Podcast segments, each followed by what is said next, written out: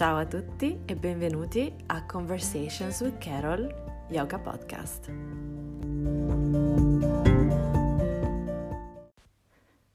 Ciao amici e amiche, come state? Io bene, sono felicissima di essere di nuovo qui con voi per il secondo episodio di Conversations with Carol. Sono veramente felice, veramente grata per tutti i commenti che ho ricevuto su, su questo podcast, su tutti gli ascolti, insomma, e, e, poi tutti i messaggi che mi sono arrivati. Sono stata veramente um, sommersa di, di amore e non solo da insomma, chi ha condiviso pubblicamente sui loro social il lancio del mio podcast sostenendo appunto questo progetto, ma anche a tutti quelli che eh, senza farlo pubblicamente mi hanno scritto delle cose veramente belle. Veramente, mi sono anche un po' emozionata.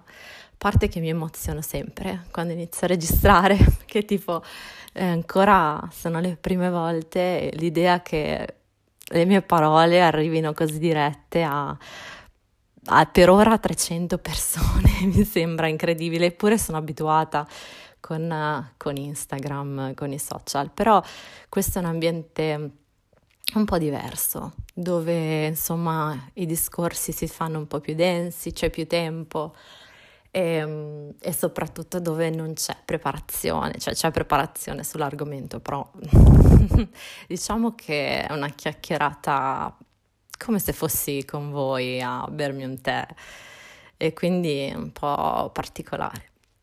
Oggi, come, come avrete intuito dal, dal titolo di questo podcast, è un episodio molto molto importante, infatti anche per questo che sono un po' tesa perché ehm, è un po' l'episodio che getta le basi a tutto il resto del podcast, ovvero parlerò dello yoga in generale e risponderò ad alcune delle domande di quelle che mi arrivano continuamente sia nella mia vita che come insegnante di yoga, ovvero che cos'è lo yoga, ma lo yoga sono le posture, ma quanti stili di yoga ci sono, uh, ma io vedo dei nomi scritti in giro insieme alla parola yoga, vinyasa yoga, hatha yoga, yin yoga, cos'è tutta questa roba? e, mm, e soprattutto in generale quando si parla di yoga, la maggior parte delle persone pensa a, appunto alle posture. E questo perché uh, siamo abituati a interfacciarci con, uh, con, i social, il discorso che facevo l'altra volta, quindi il fatto che um, lo yoga, soprattutto su internet, sia molto focalizzato sulla parte fisica.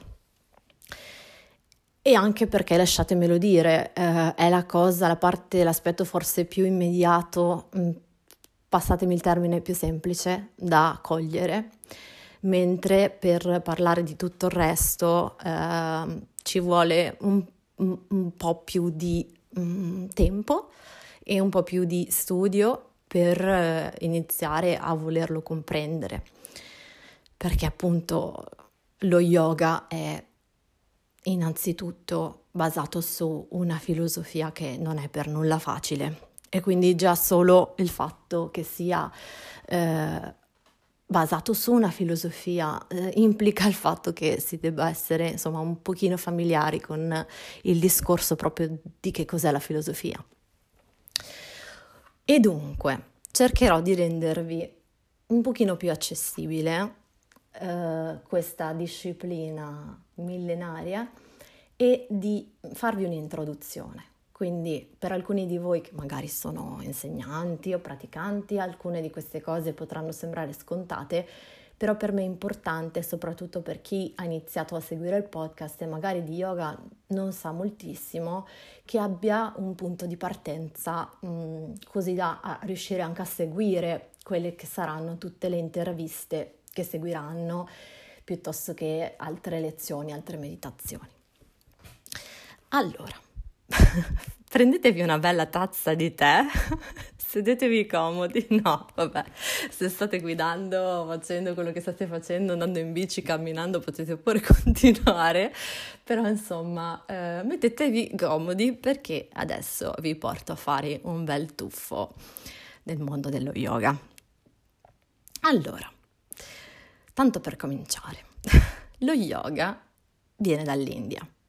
Quindi lo yoga tradizionalmente è indiano e tra le altre cose è anche riconosciuto ad oggi come eh, patrimonio culturale immateriale dell'UNESCO dell'India. Quindi mh, mm, lo yoga è un patrimonio culturale immateriale dell'India, protetto dall'UNESCO. E deriva, quindi la, le fonti più antiche sono legate ai Veda. I Veda sono dei testi indiani sia di tipo letterario che religioso, che scientifico, che filosofico, che sono i più antichi testi eh, che riguardano proprio appunto la storia letteraria, religiosa, scientifica, filosofica di questo paese. Esistono molti, molti, molti lignaggi dello yoga. Cosa vuol dire lignaggi? Vuol dire interpretazioni di del sapere che viene da questi testi e modi di interpretarli e di vederli e di, di conseguenza praticare yoga. E in questo momento sto parlando di yoga non dal punto di vista fisico, ma dal punto di vista proprio di disciplina e di stile di vita e di come la vita viene condotta e di concezione dell'universo, concezione della vita umana, della condizione umana eccetera, eccetera, eccetera. Quindi esistono molti lignaggi perché molti sono stati saggi che hanno interpretato i Veda e quindi poi hanno eh, definito modi di praticare questa disciplina, questa filosofia, questo stile di vita, eccetera. Quindi io vi proporrò un po' di lignaggi, appunto vi parlerò dei principali e uh, uno per uno più o meno cercherò di, uh, nella mia uh, the best of my abilities, come si dice, di parlarvi della differenza fra di loro. Ma è molto importante um, che una cosa passi immediatamente, ovvero che lo yoga non è una ginnastica spirituale, non è solo un modo per muovere il corpo e intanto meditare. Magari fosse così sarebbe molto più facile, ma non è così, quindi è molto più di questo.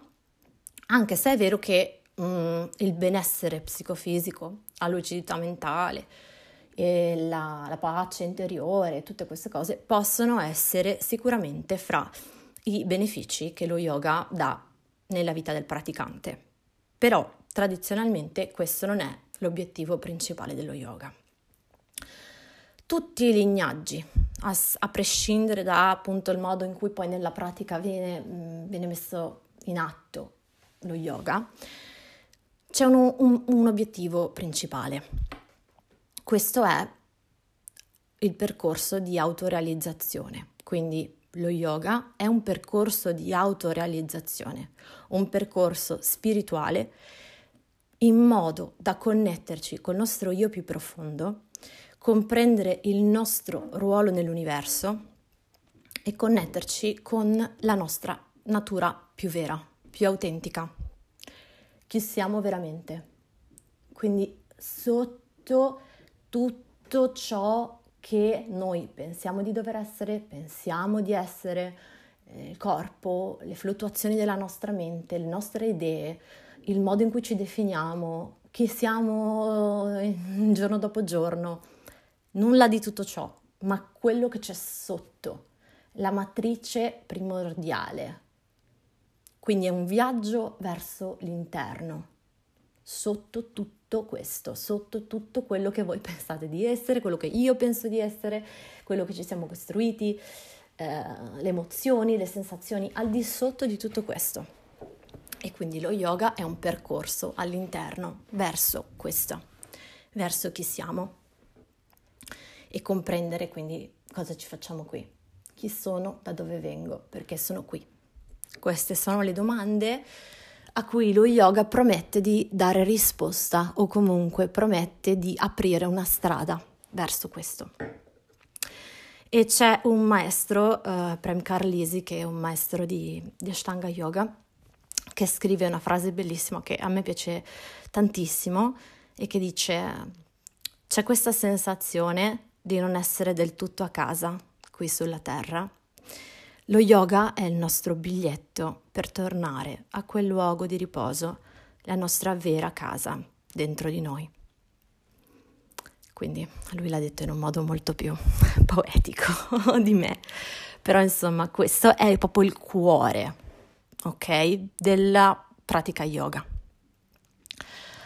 Ora, come vi ho detto, ci sono molti approcci, molti modi di interpretare tutto ciò che sappiamo sullo yoga, tutto ciò che è stato scritto, tutto ciò che è stato tramandato.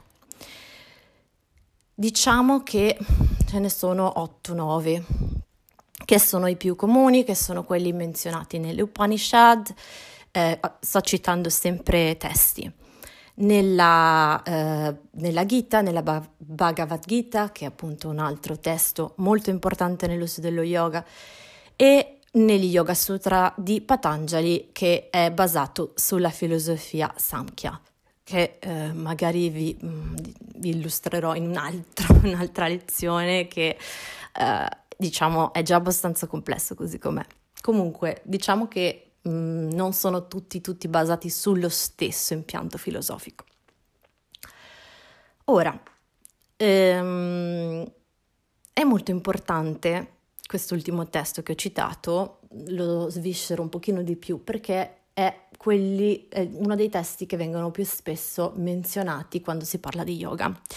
Cioè si parla eh, sempre di questi Yoga Sutra di Patanjali come eh, la base dello yoga, eh, dove il percorso dello yogi è spiegato in modo dettagliato e in effetti è così. In questo testo, che è diventato appunto un po' come la Bibbia dello yogi, ehm, sono contenuti una serie di aforismi che descrivono proprio la pratica e come il praticante di yoga deve vivere, deve comportarsi, deve, deve praticare, um, come meditare, tutto ciò che succede nella mente durante il percorso yogico, quindi è molto um, yogico, bisognerebbe dire, mi autocorreggo, anche se spesso si dice yogico, ma in realtà sarebbe da dire yogico. Comunque, ehm, sono spiegati in questi aforismi. Però appunto, ripeto, e che resti chiaro nella vostra mente che questo è solo uno, uno dei modi in cui si può praticare yoga, delle, una delle vie. È sicuramente la più famosa, probabilmente una delle più famose, ma è una, un modo.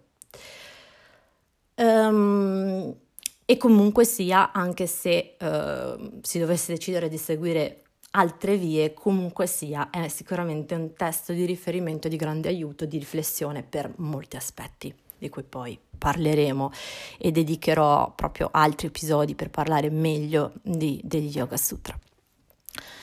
Ora, è molto importante quindi che in India, capire che in India tradizionalmente uno yogi non è qualcuno che pratica asana, necessariamente. Asana sarebbero le posture dello yoga. Non è assolutamente così, anzi, soprattutto anticamente, eh, uno yogi è qualcuno che dedica la sua vita in modo totale, totale, allo studio e alla pratica di questa tradizione. Quindi è impiegato totalmente, completamente eh, nella, eh, in pratiche esoteriche, nello studio del, del, dei testi, oppure nella più totale meditazione, quindi in una pratica spirituale, e che a livello proprio, parlo anticamente, anticamente, molto molto tradizionale, ehm, in realtà è un, pratica una via ascetica. E la via ascetica in realtà è quella che appunto sarebbe legata al libro che menzionavo prima, quindi gli Yoga Sutra di Patanjali sono stati scritti in realtà per qualcuno che pratica la via ascetica dello yoga, il motivo per cui bisogna molto stare attenti, bisogna stare molto attenti anzi, a quando si leggono i sutra e quando si studia la filosofia Samkhya e alcuni lignaggi dello yoga, perché spesso, soprattutto in Occidente, vengono citati questi testi e vengono proposti come dei modi per vivere la vita di tutti i giorni. È vero che ci sono molti concetti che sono utili per vivere la vita di tutti i giorni, però bisogna non dimenticarsi che del contesto, non dimenticarsi del primo vero intento dell'autore di questo libro, che è anche una figura un po' mitica, perché Patanjali non si sa esattamente bene chi fosse, un po' tipo Omero, diciamo.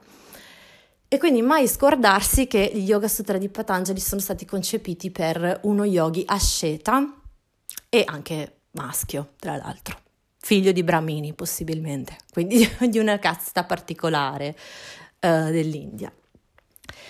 Quindi tradizionalmente uno yogi era qualcuno che si ritirava dalla vita, ok? E quindi non faceva, non conduceva la vita come la conduco io e come mm, la maggior parte delle persone che penso ascolteranno questo podcast. E dunque una persona che cerca di svelare, passatemi il termine, i segreti nascosti dell'esistenza umana, o se vogliamo anche della religione. In ogni caso, quindi ricordatevi che non per forza pratica Vasana nel senso in cui intendiamo noi, nel senso che eh, le posture che praticava sono con molta probabilità il loto, che è una delle posture più antiche, con molta probabilità Shirshasana, che quindi è la verticale sulla testa, e altre posture eh, che mh, mm, però non sono necessariamente tutte quelle che, a cui pensiamo noi, ok? Che sono molto più, mh, mm, più moderne. È importante eh, ricordarsi che eh, lo yoga è comunque una pratica che si può definire olistica. E olistica, cosa, cosa intendo per olistica? Intendo che c'è un'attenzione a un sistema di credenze, a una filosofia, al corpo, all'energia, allo spirito, per il raggiungimento del cosiddetto stato di grazia. Ok? o uh, connessione spiritual awakening, quindi risveglio spirituale, raggiungimento appunto della conoscenza profonda della nostra, della nostra anima, della nostra essenza, ok? E quindi non è mai solo il corpo, e nemmeno solo il corpo e il respiro, e nemmeno solo il corpo e la mente, e nemmeno solo il corpo, la mente e lo spirito. non basta ok? Perché delle volte sento parlare di ah, lo yoga significa unione. Posso che su questo discorso uno dei più grandi ricercatori di studi yogici, Seth Powell, che lavora all'Università di Londra, cioè lavora con l'Università di Londra, in realtà lui lavora a Harvard, lavora con un progetto dedicato allo yoga dell'Università di Londra per le scienze orientali avrebbe da ridire molto su questo. Quindi sul fatto che in realtà la parola yoga significhi unione, che è una delle cose che spesso si sente. In realtà ci sono molti dubbi dal punto di vista del sanscrito. E di questa parola molte persone, mh, mm, lasciatemi il termine, si sciacquano un po' la bocca eh, di questa cosa. Lo yoga significa unione e con questa parola vanno avanti a metterci dentro tutto quello che vogliono e a dire sì, ah, lo yoga è unione, quindi vole- volemo se tutte bene. Cioè, non si sa nemmeno se veramente significhi unione, quindi non semplifichiamo le cose complesse eh, al punto da banalizzarle, ecco, cioè è giusto rendere le cose accessibili, ma semplificare le cose complesse per banalizzarle o ancora peggio per farsi qualche like o vendere qualche videocorso mm, non è proprio yo- yogico o yogico, yogico. Quindi insomma è molto di più di tutto ciò. Detto questo, quindi io spero che passi molto bene il concetto che un insegnante di yoga si fa portatrice di qualcosa di molto profondo, perché abbiamo detto che è un percorso interiore, è un percorso spirituale, non necessariamente religioso, eh, assolutamente, ma sicuramente spirituale. E eh, comunque sia, anche nel caso in cui gli allievi non abbiano desiderio di seguire un percorso così tanto profondo, appunto magari legato allo spirito, l'insegnante di yoga comunque deve essere quantomeno in grado di parlare e discutere di tutto ciò che vi ho appena citato e molto di più.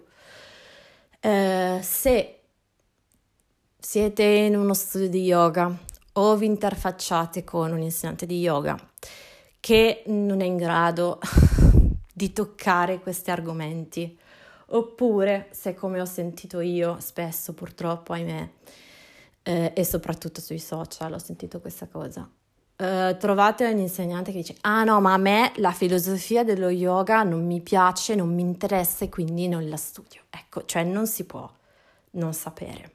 Cioè, si può non essere d'accordo, ovviamente, ma se si, ci si fa portatori, ok? Perché se siamo insegnanti siamo portatori di questa tradizione, disciplina, ok? Il minimo che possiamo fare è saperne qualcosa che vada oltre a lo yoga significa unione. E questo anche per fare un servizio adeguato a questa cultura che è stata da noi occidentali presa con la forza, tra l'altro, non dimentichiamocelo, perché appunto lo yoga è arrivato a noi grazie al colonialismo e questa cosa non va dimenticata L'abbiamo presa con la forza e ce ne siamo in parte appropriati, se non totalmente, a seconda dei casi. Quindi io vi invito a riflettere su questa cosa, che non significa che lo yoga non debba essere di tutti e per tutti da enjoy, come si dice, no? Cioè per stare bene, ma significa che per praticare una cosa che ha un valore così profondo, soprattutto per un intero paese, eh, la conoscenza non sia necessaria, è e come necessaria, soprattutto da chi dice essere un insegnante. Quindi io vi invito a guardare con un occhio critico, il critico intendo in maniera eh, critico nell'accezione della parola eh, scientifica, quindi non critico nel senso che dovete criticare di continuo, ma nel senso di dire mm, aspetta un attimo, ok? Se vi trovate in uno studio di yoga dove nessuno parla mai di filosofia, nessuno parla mai di che cosa sia lo yoga, nessuno spende mai una parola a spiegare perché si pratichi una determinata cosa, piuttosto che un accenno a qualcosa che vada oltre um, una serie di posture uh, insegnate ora dopo ora, dopo ora, dopo ora.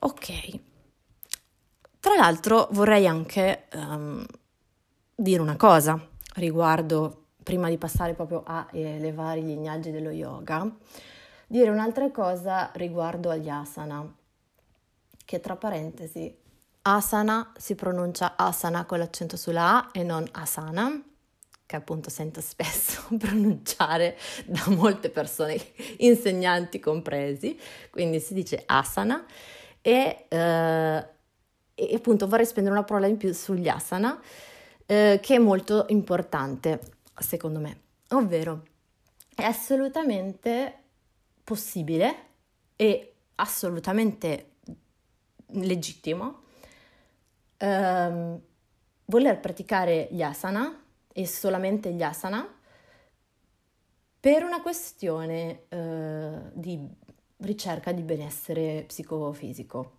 ok? O anche solo fisico, nemmeno psicofisico, fisico.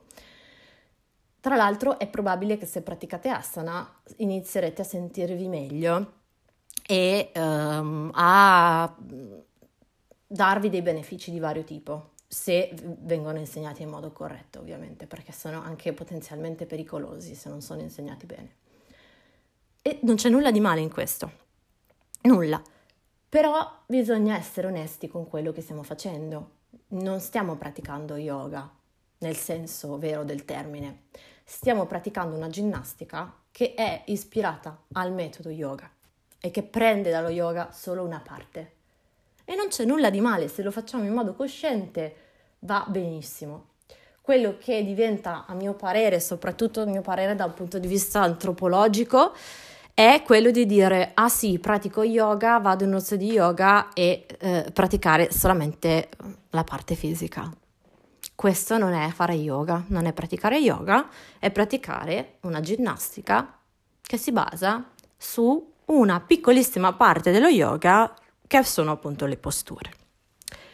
Quindi ripeto, non dico di non farlo, dico solo di farlo però con onestà intellettuale e anche rispetto per appunto tutta questa grande cultura e disciplina. disciplina. Ah, altra parentesi, come dicevo, si pronuncia asana con l'accento sulla A e gli asana sono maschili. E eh, questo perché asana è una parola che in sanscrito è neutra, quindi neutro vuol dire che non è né maschile né femminile e la regola dice, per quanto riguarda le traduzioni in italiano, che tutte le parole neutre devono essere tradotte con il maschile. Questo è il motivo per cui si dice gli asana. Chiusa parentesi. Questa è la mia, è la mia, la mia anima da ricercatrice che ogni tanto si fa strada e non riesce a tacere. Ve l'ho detto che dovete abituarmi alla, alla mia nerdaggine, d'altronde se siete qui e mi seguite, probabilmente eh, mi seguite anche perché vi sto simpatica quando vi dico queste cose, spero. Allora, vi presenterò appunto um, otto approcci dello yoga, uno dopo l'altro, più uno che lo citerò perché lo conosco e lo pratico, eh, anche se non è strettamente legato al mondo indiano, però comunque lo cito, anche perché è molto insegnato e quindi almeno chiariamo questa cosa. Allora, il più grande e famoso yoga, no, non è il più grande, assolutamente, no, è il più praticato in Occidente la forma di yoga più praticata in Occidente, è quello che si chiama Hatha Yoga. Hatha Yoga è uno stile di yoga, anzi un approccio proprio yogico o yogico, ehm, che si basa molto o comunque dove le posture sono molto importanti. Quindi rispetto a tutti gli altri che mh, mm, citerò dopo, L'Hatha Yoga è la forma di yoga dove le posture sono maggiormente citate anche nei testi. E um, è molto importante perché il termine sanscrito Hatha significa Ha, che vuol dire sole, e Ta, che significa luna. Ci sono anche altre parole per, per dire sole e luna in sanscrito, però queste due sono due delle opzioni.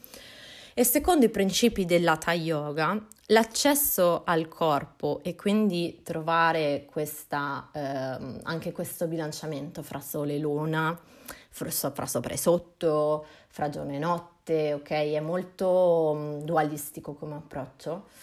Uh, è in modo per incala- incanalare correttamente l'energia e prepararla per delle pratiche meditative esplorazioni eh, spirituali profonde. Quindi secondo l'Hatha Yoga il corpo va in qualche modo condizionato, calmato, reso più obbediente tramite la pratica delle posture e quindi una volta che viene eh, reso più flessibile, viene, re, viene, ripulito dalle tossine, viene generato calore, viene eh, riprogrammato, a quel punto sarà docile, ci permetterà di meditare e di procedere con la nostra pratica spirituale. E dunque lo, nell'Hatha Yoga eh, le posture sono propedeutiche alla meditazione e a tutte le altre pratiche che sono poi legate alla vita dello yogi. Um, si basa su, uh, su, su l'antico manuale che si chiama Hatha Yoga Pradipika, che è un manoscritto uh, medievale circa del XV secolo più o meno. Ora, voi mi dite, ma sì, io però vedo tantissimi altri nomi nello studio di yoga e Hatha Yoga in realtà è uno stile, quello più blandino, quello più tranquillino, ecco. In realtà ehm, l'Hatha Yoga tradizionalmente non sarebbe né blando né tranquillo né soft né nulla di ciò, tradizionalmente anzi sarebbe proprio lo yoga vigoroso, appunto, lo yoga del sole e della luna, ehm, ma che è, è, una parola che è stata trasportata in Occidente con questa accezione dell'Hatha Yoga dolce. In realtà non dovrebbe essere così, anche se appunto se vi trovate in uno studio di yoga in Occidente è molto probabile che la classe di Hatha in realtà sia una classe più tranquilla. Nella realtà dei fatti, eh, quello che sicuramente eh, caratterizza l'Hatha Yoga è che le posture vengono eseguite una dopo l'altra non legate necessariamente da continuo movimento, ma ci siano dei momenti di stasi fra una postura e l'altra. Ehm, a meno che non si chiami Hatha Flow, che appunto è un, un tipo di eh, modifica rispetto all'Hatha tradizionale. Ehm, dunque, eh, l'Hatha Yoga si basa sulla filosofia Samkhya dal punto di vista filosofico, quindi parliamo di una filosofia dualista e eh, sicuramente molto legata, oltre alla Yoga Pradipika, anche a, come base filosofica a tutto ciò che è contenuto negli Yoga Sutra di Patanjali e in generale a una visione della creazione del mondo e della vita dello yogi molto dualista, cioè mh, dal punto di vista della creazione legato alla filosofia Samkhya che, Samkhya, che magari vi spiegherò in un altro momento, comunque tutto si genera grazie a due tipi di energie che rendono possibili la creazione, quindi dall'essenza pura all'energia creatrice, si fondono e da qui viene fuori il mondo. Allo stesso modo, ve la sto molto semplificando, eh ragazzi, ma molto molto molto molto, lo sto facendo perché non ho molto tempo. Ehm, invece dal punto di vista della vita dello yogi, anche qui trad- tradizionalmente, eh, dal, insomma, nel periodo in cui è stato scritto questo manuale, eh, è da intendersi anche qui sempre comunque per una vita molto particolare, ascetica, nonché eh, di un maschio e di un maschio bramino. Ok? Quindi questo è, ora non è più così, però inizialmente era così. Poi, all'interno della Gita, il libro che eh, citavo prima, sono citati tre metodi, tre lignaggi, tre tipi diversi di approcciare lo yoga. Yana Yoga, Karma Yoga e Bhakti Yoga. Allora, lo yana è lo yoga della via dello studio dei Vedanta, quindi è il lignaggio dello yoga più legato allo studio dei testi. Quindi proprio intendo uno studio accademico del sanscrito e della filosofia, proprio teorico. Quindi le posture non ci sono, non, non gliene frega niente a nessuno, ok? Ma è proprio lo studio di questioni di etica, questioni di epistemologia, questioni di ontologia, questioni di cosmologia e quant'altro. Quindi interrogarsi sullo, sul significato della vita, la natura dell'uomo e il percorso spirituale proprio da un punto di vista intellettuale, è un esercizio intellettuale. E eh, dunque le scuole di Yana Yoga sono degli studi che assomigliano molto a mm, sorte di um, scuole di filosofia, mm, non so come definire una cosa occidentale simile a uno studio di Yana Yoga, ma comunque un luogo dove si studiano uh, testi, ok? Mm, forse molto più simile a una specie di università piuttosto che a uno studio di yoga, ok? Quindi questo è uno dei, te, dei, dei, dei metodi eh, e dei lignaggi discussi nella eh, Bhagavad Gita. Il, seco- il secondo, uh, la seconda via della Gita è il Karma Yoga. Il Karma Yoga si basa sulla premessa che esista una connessione molto profonda fra l'anima di ciascuna persona e tutto l'universo, quindi tutta l'energia dell'universo e si basa sul concetto che tutto ciò che esce ritorna. Ogni, ca- ogni, cosa che viene fatta, ogni azione, ogni pensiero, ogni cosa che avviene e quindi poi prende forma nel mondo, ritorna. Ok? Quindi è lo yoga dell'azione e significa ciò che appunto facciamo e l'intenzione che abbiamo quando la facciamo determinerà, influenzerà tutto ciò che accadrà nella nostra vita. Quindi ovviamente, secondo il karma yoga, ha tantissima importanza come ci comportiamo, come agiamo, se agiamo in modo disinteressato e se offriamo le nostre azioni verso il bene e verso Dio anche. Quindi Dio fa parte e Dio intendo da intendersi come proprio la divinità, il divino, ok? L'essere assoluto, um, il principio universale, potete chiamarlo come volete. Um, quindi karma yoga non è in un momento e basta. Karma yoga vuol dire che tutta la vita è karma yoga, tutto ciò che facciamo, ogni singola cosa. E dunque ogni singolo giorno, ogni singolo istante è un'opportunità per riuscire a connetterci e a riconoscere il potere di questa scintilla divina, di questo divino, di questo principio universale, di questa energia primordiale, riconoscerla in tutto ciò che ci circonda e fare qual- qualcosa, un gesto, fare tutto ciò che c'è possibile fare per avvicinarci ad essa e, conner- e connetterci con essa. E per esempio, eh, appunto, delle volte questo può significare anche fare delle scelte du- dure, difficili, eh, che magari vanno contro eh, quello che noi vorremmo fare, quello che noi desideriamo fare, ma eh, delle volte è necessario farlo per un bene superiore, per ciò che è giusto, ok? E la capacità del karma yogi è proprio quella di a un certo punto discernere e offrire le proprie sofferenze e le scelte difficili, fare ciò che è necessario e offrirlo, diciamo, su, sull'altare, ok? Su questo altare o questo universo che ci immaginiamo sia lì pronto a sentire, ok? La nostra intenzione, la nostra azione, riceverla e far continuare un ciclo che va verso il bene.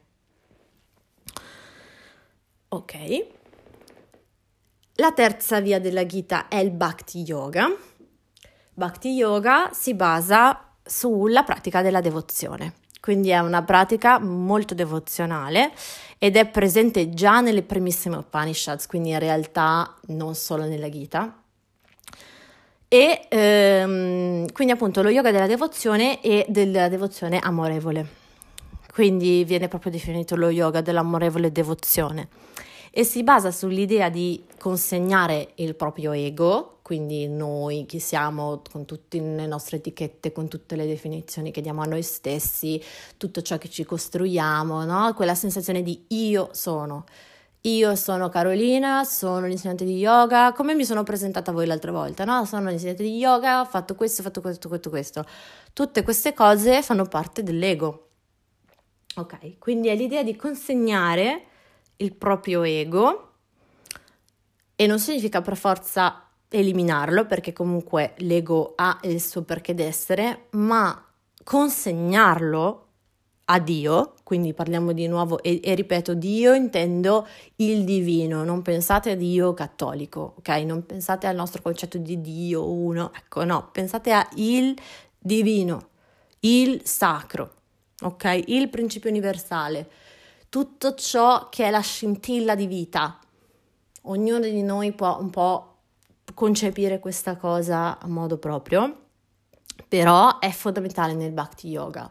Quindi il Bhakti Yoga eh, assolutamente riconosce il divino e lo yogi consegna il proprio ego a Dio, al divino, e gli apre il proprio cuore per unirsi a, de- a, a, a lui o a lei, dipende se vogliamo pensarla al maschile o femminile. Eh, la maggior parte della pratica bhakti si basa sul recitare mantra eh, e al canto kirtan. Quindi cantare mantra e canzoni, eh, quindi mantra cantati con accompagnamento musicale, eccetera, ehm, che, che riguardano Dio, riguardano la divinità il divino e le varie forme del divino, i vari tipi di energia divina, le varie manifestazioni dell'energia divina. Eh, ed è una forma di meditazione, quindi si usano i suoni per entrare in questo stato di amorevole devozione e include anche gran, un grande spazio di preghiera, frequentare un tempio, un ashram, quindi un monastero, eh, meditazione pensando al divino e, ehm, e si pratica in generale pensando proprio all'offrirsi al divino. La logica fondamentalmente è la stessa dell'Hatha Yoga, cioè preparo, ok? Preparo il mio fisico, il mio corpo alla meditazione. Qui è uso eh, la, le, la musica, uso il canto, uso i suoni per preparare il me stesso a connettermi alla mia saggezza interiore e all'avvicinamento al mio vero io, al mio vero me, che ottengo attraverso la pratica e attraverso il dare e offrire il mio ego al divino. Ok, spero di non essermi persa nulla, questa cosa non è facile, credetemi, sto cercando veramente di, di renderla anche semplice, spero di non... ho qualche appunto, non lo nego, però insomma spero di rendervela abbastanza, abbastanza fattibile tutto ciò. Allora, Kriya Yoga, un altro tipo di yoga. Kriya significa eh, azione, movimento, ma non pensate al movimento del corpo di nuovo, parliamo del movimento della coscienza, parliamo del movimento della, de, de, della, del percepire di essere, ok? Quindi Kriya Yoga mira a controllare l'energia, soprattutto attraverso il pranayama. Eh, per ent- pranayama vuol dire il lavoro sul respiro, il cosiddetto breathwork, eh, usando fondamentalmente la concentrazione, quindi concentrarsi su quello che si sta facendo in modo assolutamente profondo e più totalizzante possibile, ok?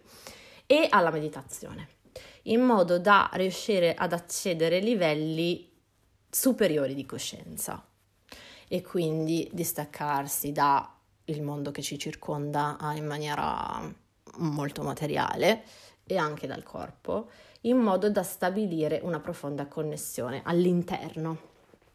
Per cui proprio è, um, alcuni la, la, la, l'analizzano e la vedono anche come una forma di sciamanesimo addirittura, nel senso che dà il tipo di di eh, pratica e dal modo in cui si pratica e da molti degli aspetti della pratica. Ci sono molti studi che la portano a essere vicina a cioè che la confermano essere come tipo di pratica eh, non a livello poi veramente di tradizione però a come, come strutturata simile al discorso dello sciamanesimo. Ehm, dunque una pratica che ci porta proprio al distacco tramite il respiro, la concentrazione e la meditazione.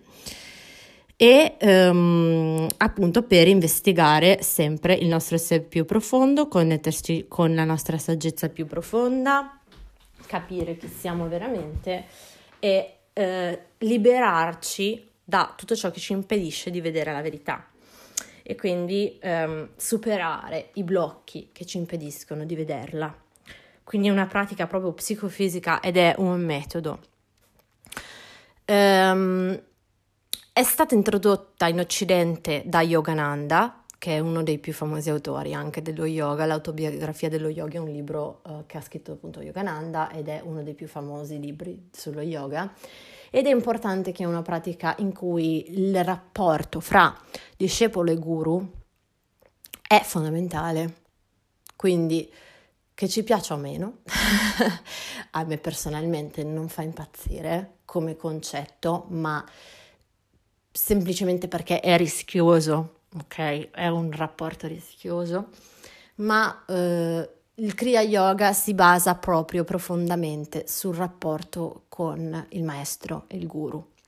Quindi non parliamo solo di insegnante, parliamo proprio di guida totale, spirituale, cu- a cui lo studente si affida e il Kriya Yoga viene tradizionalmente proprio tramandato da guru a discepolo e ehm, dunque anche gli insegnamenti e le pratiche e il modo in cui si pratica viene trasmesso dal maestro. Ok, mm, mancano ancora tre stili, tre stili, tre lignaggi. Allora, mm, partiamo da Raja Yoga. Sì. Allora, Raja Yoga è un po' l'unione di tutto quello che ho detto prima. Nel senso che um, è proprio un... Eh, in realtà partiamo dal nome. Raja Yoga significa yoga del re o, o yoga reale. È sicuramente uno yoga della mente. Ed è uno yoga in cui le principali filosofie tradizionali yogiche si, uh, si uniscono e lo scopo è proprio quello di collegare la propria mente, la nostra mente, eh, alla fonte della spiritualità. Quindi raggiungere uno stato di illuminazione tale in modo da poter vivere come re o regine, per questo che si chiama Raja.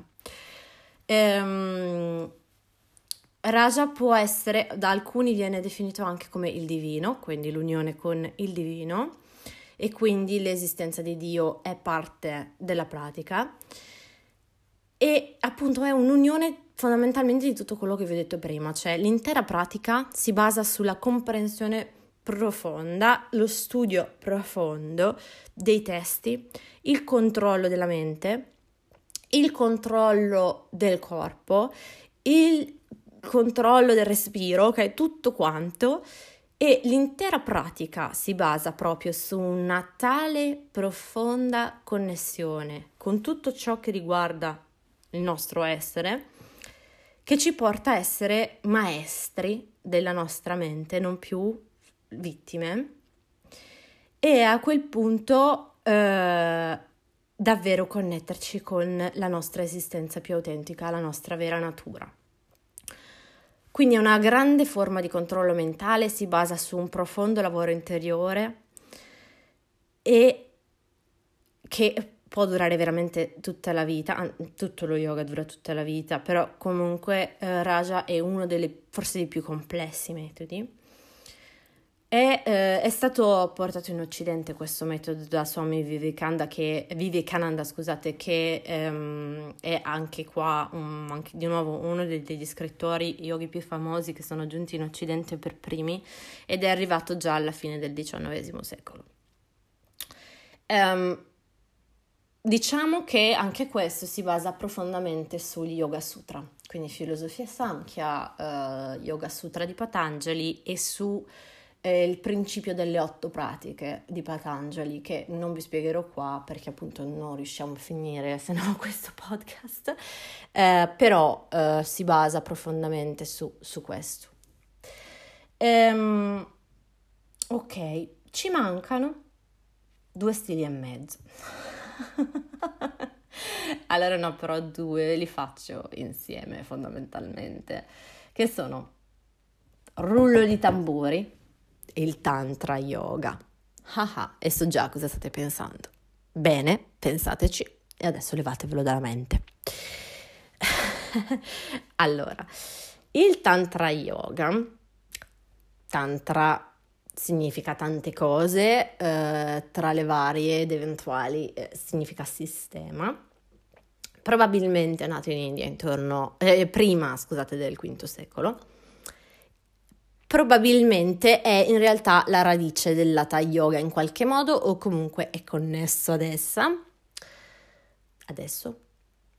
Um, e appunto è una delle forme di yoga più incomprese, come eh, probabilmente avete già iniziato a immaginare, in Occidente.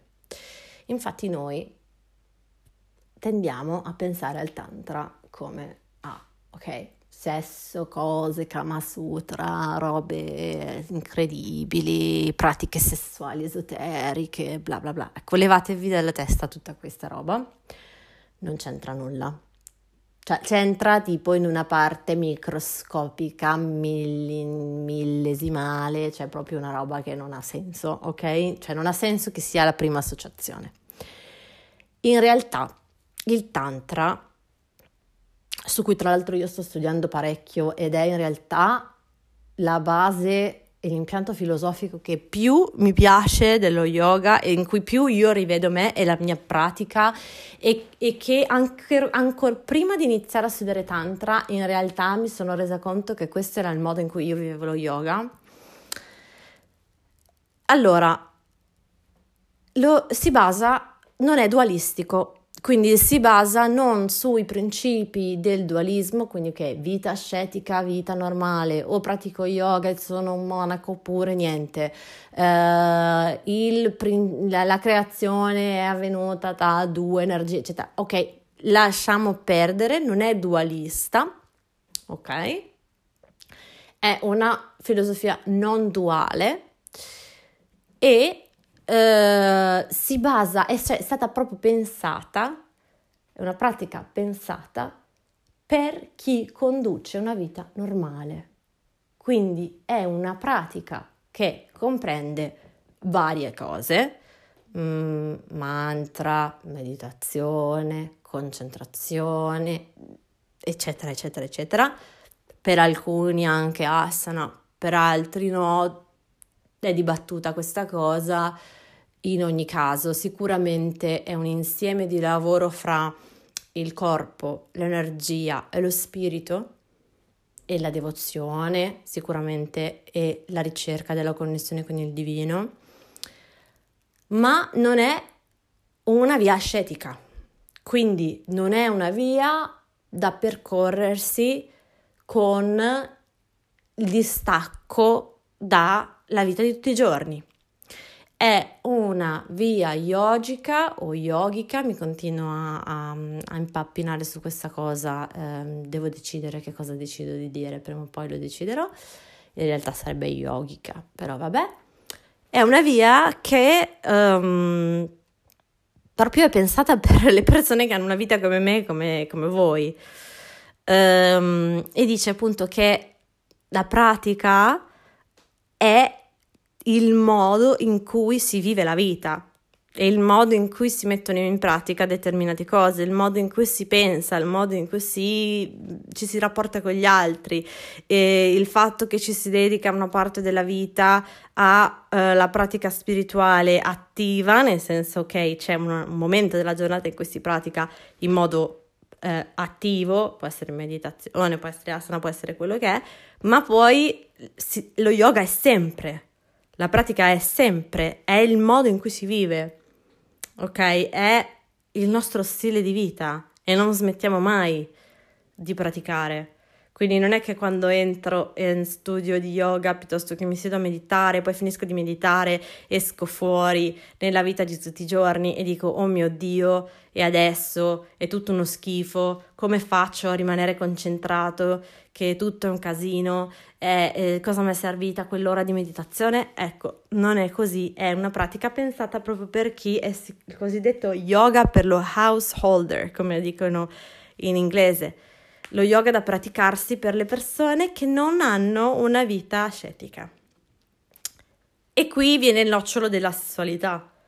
Siccome è uno yoga che non è pensato per chi pratica una vita ascetica, non è un monaco, non, è, non ha fatto questa scelta qua, l'unione sessuale piuttosto che il matrimonio, piuttosto che avere dei compagni, piuttosto che fa parte della vita e quindi è accettato e quindi è considerato divino. Secondo il Tantra tutto è divino. Tutto è divino. Noi siamo già divini, siamo esseri perfetti. E dunque anche l'unione sessuale è divina e perfetta. Punto. Punto. Da qui ci hanno richiamato sopra discussioni assurde sul sesso tantrico. Levatevele dalla testa. Ora, mm, c'è un aspetto, allora è importante poi dire che poi ci sono varie vie di tantra, però non mi addentro in questo, non in questa sede. Eh, è importante dire che il lavoro sull'energia è fondamentale nella tradizione tantrica, quindi si lavora moltissimo sull'energia eh, del corpo attraverso il respiro, attraverso anche gli asana, attraverso tutta la pratica in particolare, molto importante, un tipo di energia che viene definita energia Kundalini, su cui si basa appunto anche lo yoga Kundalini che si focalizza proprio sullo studio di questa energia Kundalini, ehm, che secondo Tantra, secondo il Kundalini Yoga, è una energia che si trova alla base della spina dorsale di ogni essere umano e che siccome noi non viviamo è come se stessimo un po' dormendo e, e attenzione qui, non è l'energia che sta dormendo, siamo noi che stiamo dormendo, perché se andate a leggere spesso si sente dire Kundalini l'energia del serpente dormiente. No. Kundalini è un'energia divina. Vi pare che Dio possa dormire? Cioè, se esiste Dio, non penso che sia l'energia dormiente. Dio è Dio ed è perfetto, ok? Quindi non l'energia dormiente, ma noi che non siamo connessi con questa energia sacra, divina, alla base della nostra schiena, che è Kundalini ed è una manifestazione dell'energia Shakti, dell'energia della, della femminile, ehm, si trova lì e noi non siamo in grado di essere connessi con essa. E dunque sia il Tantra sia il Kundalini Yoga si basano sull'idea che questa energia vada risvegliata. No, vi ho ingannati, no, che noi ci dobbiamo risvegliare per connetterci con questa energia che abbiamo, ehm, in modo che possa risalire dalla spina dorsale e connettersi con l'energia che si trova intorno al settimo chakra che si trova sulla corona della testa, dove invece risiede una scintilla di energia eh, dell'universo è legata all'energia eh, Shiva, l'energia maschile, la pura coscienza. E da questa unione, dunque, noi siamo in grado di connetterci completamente con l'energia dell'universo e quindi avere il cosiddetto risveglio spirituale. E da lì la nostra vita cambia completamente perché smettiamo di dormire sugli allori e ci riconnettiamo davvero con l'energia di tutto l'universo. Siamo uno, unico, e siamo in grado di sentire in un modo che va al di là del sentire con i cinque sensi. Uh, e dunque Kundalini Yoga è molto connesso con l'aspetto tantrico e mh, mm, si basa interamente su tutte le pratiche necessarie a far sì che questo risveglio di Kundalini che appunto poi viene chiamato Kundalini Awakening, risveglio di Kundalini, però appunto ricordiamoci, non è che è l'energia che è lì che fa la muffa, siamo noi che dobbiamo risvegliarci e connetterci e fare in modo che possa risalire verso l'alto. Ok, abbiamo finito il nostro giro, manca solo l'ultimo pezzettino di yoga che mi sentivo di, di, di nominare, che è lo yin yoga. Lo yin yoga è in realtà una forma di yoga che non è indiana ed è nata in, in momenti abbastanza recenti um, ed è stata ideata uh, da um, fondamentale, cioè proprio sistematizzata in realtà da uh, due insegnanti americani che l- hanno preso, diciamo così, la filosofia eh, taoista eh, della, della, medicina tradizionale cinese e l'hanno unita alle posture tradizionali dell'Hatha Yoga, quindi una confluenza spirituale. Ehm, appunto divenne famoso in Occidente fondamentalmente grazie a Paul Grilli e poi Sarah Powers e poi um, aspettate che ora mi sfugge il nome. Oddio, Bernie Clark, scusate, eh, che hanno proprio scritto dei manuali di yin yoga. E dunque è uno yoga molto lento e si basa sull'idea che l'Hatha yoga, che è considerato yang, quindi yoga potente, forza del fuoco, che crea calore, eh, che eh, è vigoroso, vada bilanciato con uno yoga lento e molto più meditativo e molto più connesso con anche l'energia femminile e che il corpo anche abbia necessità di una pratica di questo genere, quindi è connesso con la filosofia indiana, eh, la filosofia cinese e la medicina tradizionale cinese, quindi si basa sullo studio dei meridiani e come il contattare determinati meridiani possa avere degli effetti benefici sul corpo di guarigione. Per cui le posture sono praticate con in mente questo sistema. Ok. Uff. Io spero che siete ancora vivi. Questo probabilmente sarà l'episodio più lungo del mondo, però tanto l'ho voluto fare, lo sapevo che sarebbe stato così. Eh, era assolutamente necessario fare prima o poi questo excursus. Insomma, se siete arrivati alla fine, spero che abbiate capito qualcosa di più di che cosa significhi lo yoga, quindi non le posture, che sono una piccola parte dello yoga, ma su che cosa sia in realtà lo yoga, che quindi è un percorso spirituale, ok? E non solo è un percorso spirituale, ma ci sono anche diversi modi per affrontare questo percorso spirituale. Rispondo all'ultima domanda, ma tutti gli stili che trovate ne- negli studi di yoga, eccetera, eccetera, vinyasa, eccetera, li ashtanga, dove cavolo li mettiamo? Li mettiamo sotto il grande ombrello dell'Hatha Yoga.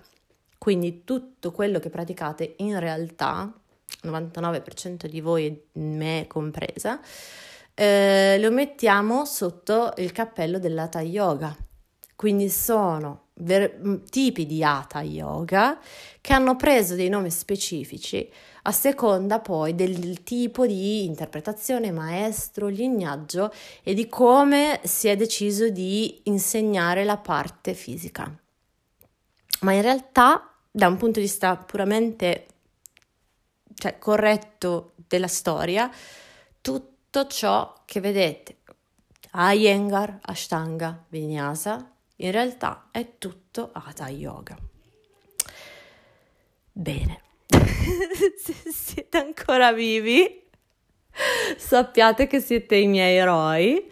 Spero veramente che questo excursus vi abbia incuriosito, che vi sia piaciuto, che siate ancora più uh, insomma stimolati ad affrontare lo studio dello yoga se non siete morti da qualche parte ascoltando questa storia, ma soprattutto che siate molto più consapevoli come praticanti e che abbiate insomma uno spunto da dove partire che va oltre il tappetino e quel me, due metri quadrati del tappetino. E sappiate che uh, non è facile, quindi se uh, siete assolutamente confusi con la testa nel pallone più totale, pieni di domande, vuol dire che in realtà qualcosa sta scattando. Quindi se siete pieni di domande è normale e se trovate tutto questo molto difficile è normale. Ed è proprio questo il motivo per cui io spesso mi sento infastidita quando le persone banalizzano lo yoga con uh, pochi termini facili, perché non è facile, perché spiegare le cose come sono non è facile. E vi assicuro che nemmeno per me è facile. E sicuramente ho commesso un sacco di errori pure io. Quindi Um, vi invito come sempre, come dice una mia grande insegnante, di prendere tutto quello che ho detto e farne un bel pacchettino e buttarlo nel cestino se pensate che non faccia per voi. Oppure se pensate che faccia per voi, di farvi avanti e iniziamo a parlare dello yoga. ok, non vi annoio con altri discorsi. Spero che sia una buona base per tutto ciò che sentirete successivamente. Vi prometto che alcune delle lezioni saranno più facili di così. E mm, nulla, vi saluto, alla prossima e siate gentili. Ricordatevi quello che vi ho detto l'altra volta, siate degli sconosciuti gentili. Ciao! Grazie per aver ascoltato questo episodio di Conversations with Carol. Spero che ti sia piaciuto e ti ricordo che se vuoi puoi rimanere in contatto con me tramite i miei canali social Carolina Benzi sia su Instagram che su Facebook e tramite il mio sito web www.carolinabenzi.com. Ciao!